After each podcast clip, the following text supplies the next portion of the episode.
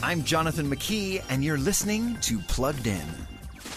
This week, the council. There's a soul missing.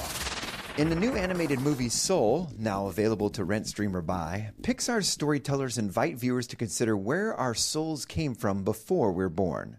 We meet Joe Gardner, a talented jazz pianist who dies just before his shot at the big time. Joe finds himself on an upward escalator, but he's not ready. So Joe claws his way off and ends up in some place different. A place where souls are kept that's known as, well, the great before.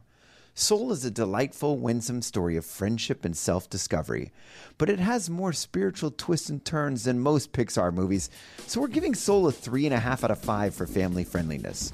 Read the full review at pluggedin.com slash radio. I'm Jonathan McKee for Focus on the Family's Plugged In.